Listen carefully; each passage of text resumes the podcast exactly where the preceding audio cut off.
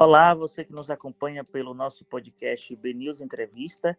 Estamos iniciando mais uma edição e, como o próprio nome do podcast fala, vamos conversar, vamos participar de entrevista com o historiador Rafael Dantas e o tema da nossa conversa é sobre o feriado do dia 21 de abril de 2021, no caso hoje, que é quando está disponível esse podcast. Nós vamos falar sobre a Inconfidência Mineira. Rafael, satisfação em ter você aqui com a gente. Vitor, sempre um prazer conversar com você. Fico muito contente pelo convite, ainda mais falando sobre um momento tão importante da história do nosso país, com influência direta para a realidade baiana também, e evidentemente que nos desdobramentos do que foi o início da República e até hoje no Brasil. Aí a primeira pergunta que é a, chavão, a, a, a padrão. É, o que é Inconfidência Mineira, qual a importância dela para o nosso cenário nacional e qual é a importância também que todo mundo fala do Tiradentes, que é, algumas pessoas falam de feriado da Inconfidência Mineira, outros falam do feriado de Tiradentes. Perfeito, bem interessante. Apesar de ser o padrão da pergunta, é sempre interessante a gente é, recapitular, né, falar sobre esse momento, para compreender a relevância de tudo isso no contexto brasileiro do século XVIII.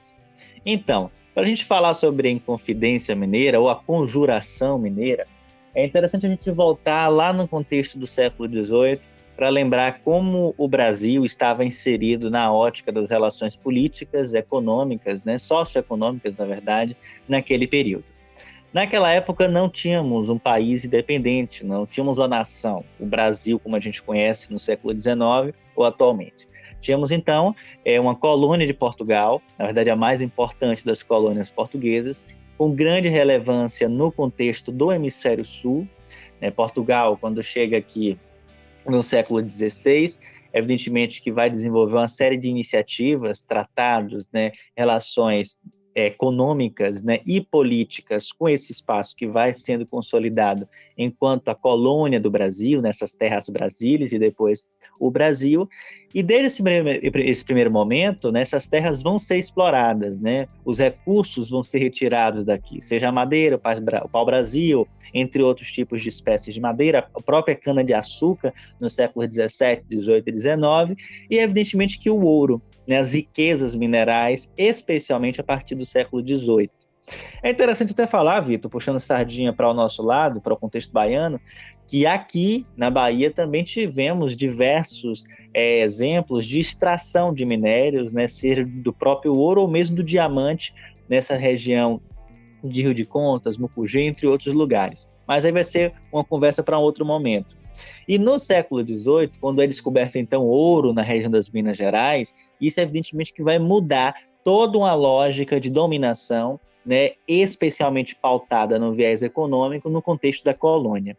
Uma das principais mudanças, né, a mais sensível, se a gente pode assim apontar, é a própria questão da transferência da capital de Salvador para o Rio de Janeiro em 1765, motivada também por conta da descoberta do ouro em Minas Gerais e do escoamento para aquela região do Porto no Sudeste. Esse é um ponto interessante para a gente destacar. E por que eu estou falando sobre isso? Essa questão do ouro, das tensões do século XVIII, da mudança de capital, entre outros pontos. Esse mesmo século, da descoberta do ouro e tal, dessa relevância de Minas Gerais no contexto da colônia, é o momento para a gente também sinalizar tensões, insatisfações da colônia com a metrópole, com Portugal. Naquela época, os impostos que eram cobrados eram altíssimos, eram impostos grandes mesmo. Né? A, metrópole, Portugal, vivia dessas taxas, né? não só no Brasil, como em outras colônias também. Um fato interessante que aconteceu naquele período, que marca a realidade europeia e portuguesa, vai ser o terremoto de Lisboa, que vai destruir a cidade né, boa parte da cidade, né, e a recuperação da cidade de Lisboa né, vai exigir o aumento de impostos, vai, medir, vai exigir uma série de medidas ainda mais impositivas com a colônia, com o Brasil, o que vai aumentar esse clima de insatisfação na segunda metade desse século, né, no século XVIII, ao ponto que nos anos de 1780, né, ou na década seguinte, vamos ter diversos conflitos espalhados nessas cidades mineiras, né, Vila Rica, entre outras. E é justamente nesse clima de insatisfação e de tensões que vamos falar, né? A gente pode citar o que foi essa, essa conjuração mineira, essa confidência mineira. Né, que é justamente esse clima revoltoso de insatisfação política contra a metrópole, contra Portugal, buscando uma independência né, dessas relações com Portugal, com ideias inclusive ousadas para aquele período, né, ideias separatistas naquele contexto, que evidentemente que não foi à frente, porque a gente sabe que a independência de fato só aconteceu décadas e décadas depois, no século XIX, nos anos de 1822 e 1823, no cenário aqui da Bahia, né, como a gente conhece no 2 de julho e 7 de setembro.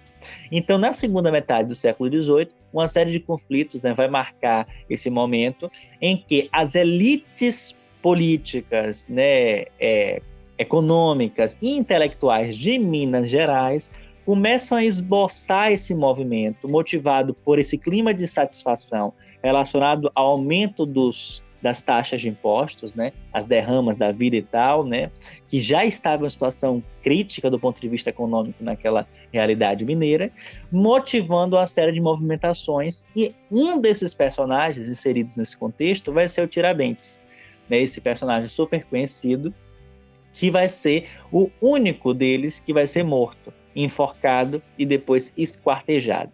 E não é à toa a gente falar isso, Vitor, porque Tiradentes pertencia, de certa forma, se comparado aos outros participantes, a uma camada social muito mais baixa, né? Os outros estavam inseridos né, entre os membros né, dessa elite econômico-intelectual mineira.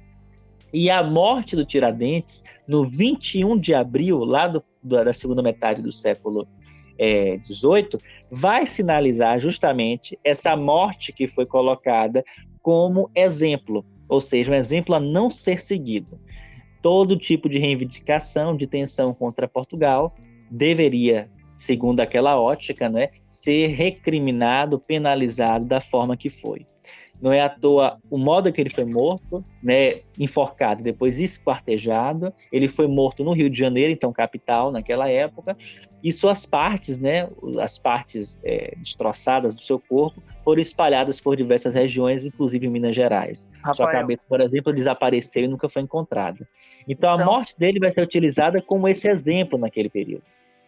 Então ele não foi morto, é, é um fato novo para mim, inclusive. Eu achei e eu cresci achando, é, posso até não ter me aprofundado no, no, no, estudo, mas assim, eu achei que ele morreu em Minas, foi enforcado em Minas, esquartejado em Minas e o seu corpo, como você me colocou, como é, é espalhado como sinal de dizer assim, é, se vocês tentarem alguma coisa contra a coroa, se vocês tentarem alguma coisa contra o governo, vão sofrer o mesmo. É, vão sofrer o mesmo. Aí duas, duas, algo que eu queria destacar desse nosso bate-papo. Primeiro, a revolta da população com o imposto não é de hoje. reclamando aumento do valor da gasolina, aumento do valor do remédio, aumento do valor do botijão. Isso é desde quando o Brasil é Brasil. E essa novidade. Eu não sabia que ele tinha sido enforcado no Rio. Eu achei que tinha sido em Minas. Ele foi enforcado dentro da capital federal, Rio de Janeiro.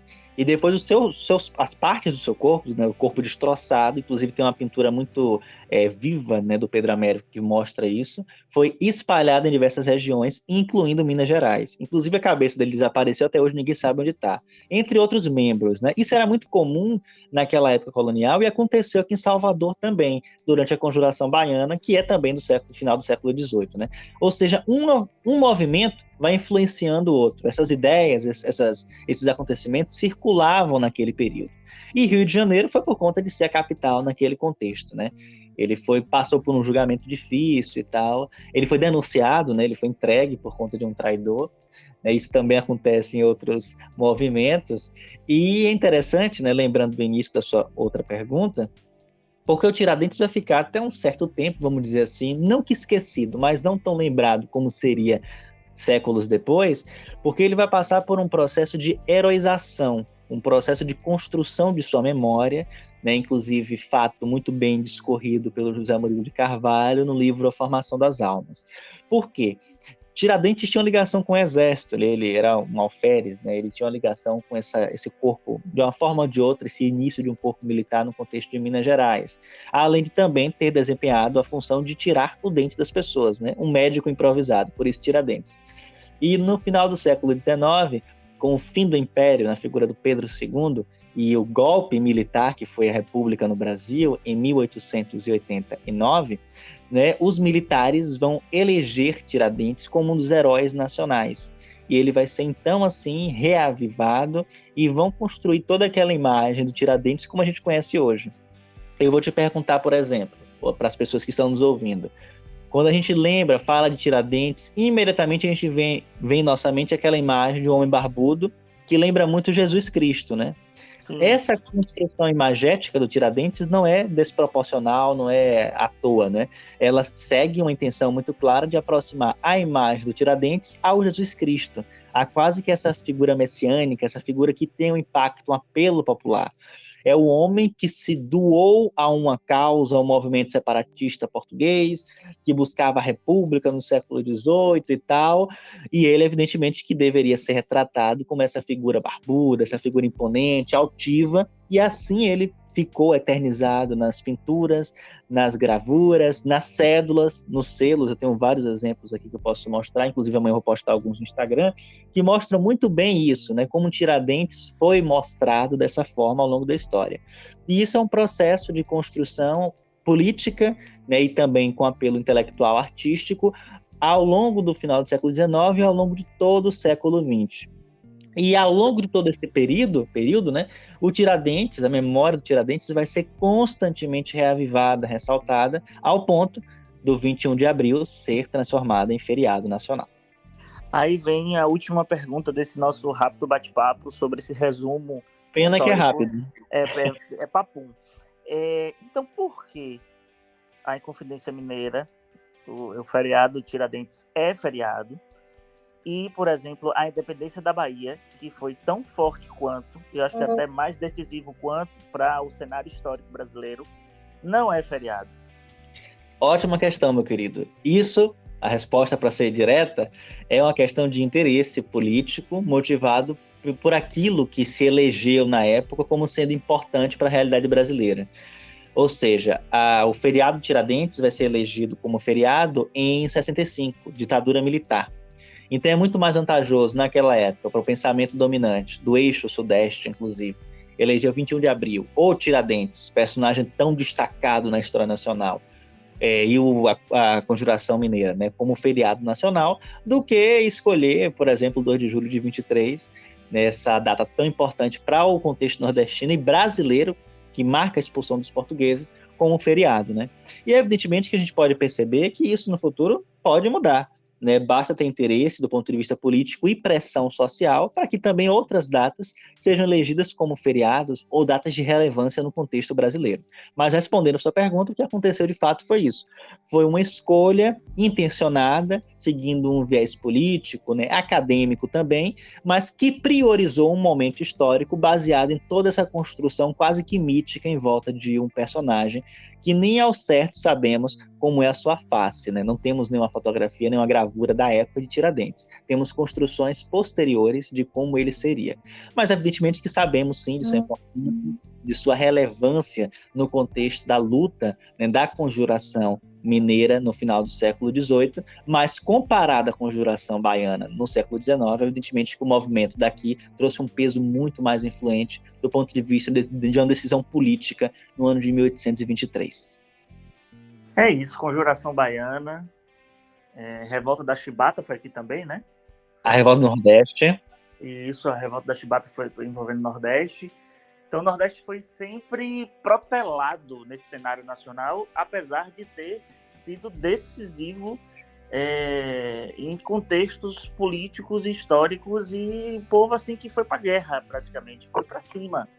É, Exato. Para lutar contra a opressão, né? O, o, brasileiro como um todo, né, por conta de todo o seu histórico de opressões, de violências diversas, é, sofreu bastante ao longo de todo esse período. Você falou da Chibata, desculpa, eu troquei, Rio de Janeiro. Chibata, Rio de Janeiro. Nordeste foi outra. Então, todo esse contexto de revoltas, né, de movimentos diversos, mostra que, paralelo a toda essa realidade de opressão, de colonização e outras tantas formas de imposição por parte do Estado, tivemos uma resistência, tivemos uma contra-resposta né, para tudo isso. E a conjuração mineira, a conjuração baiana, o próprio episódio de, das independências, né, tanto a nível do Sudeste como no Nordeste, as diversas revoltas, sabe nada, baianada, etc., da Chibata no Rio de Janeiro depois, entre outros movimentos, mostram muito bem como o brasileiro respondeu à altura a tudo isso e como também foi reprimido. E isso marca toda a história do Brasil. É até interessante você falar sobre isso, porque muitas pessoas ainda hoje têm uma ideia muito pacífica, muito benevolente sobre a história brasileira.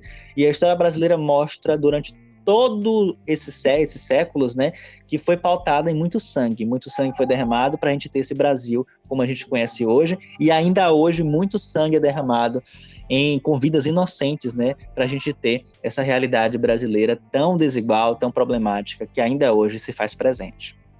Na verdade, só uma correção também, eu falei chibata, mas, é, é, é, mas era baianada. Você ah, baianada, mas eu estava na intenção de falar baianada e falei chibata.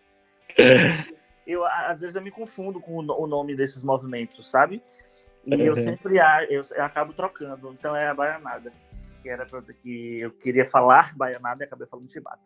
Mas tudo bem. Rafael, obrigado por sua participação aqui no nosso BNews Entrevista. Dizer que os nossos microfones estão sempre abertos. Você que já é uma fonte cativa nossa, seja do site, seja da rádio, agora também nesse espaço que a gente tem aqui do podcast. Muito obrigado, tá?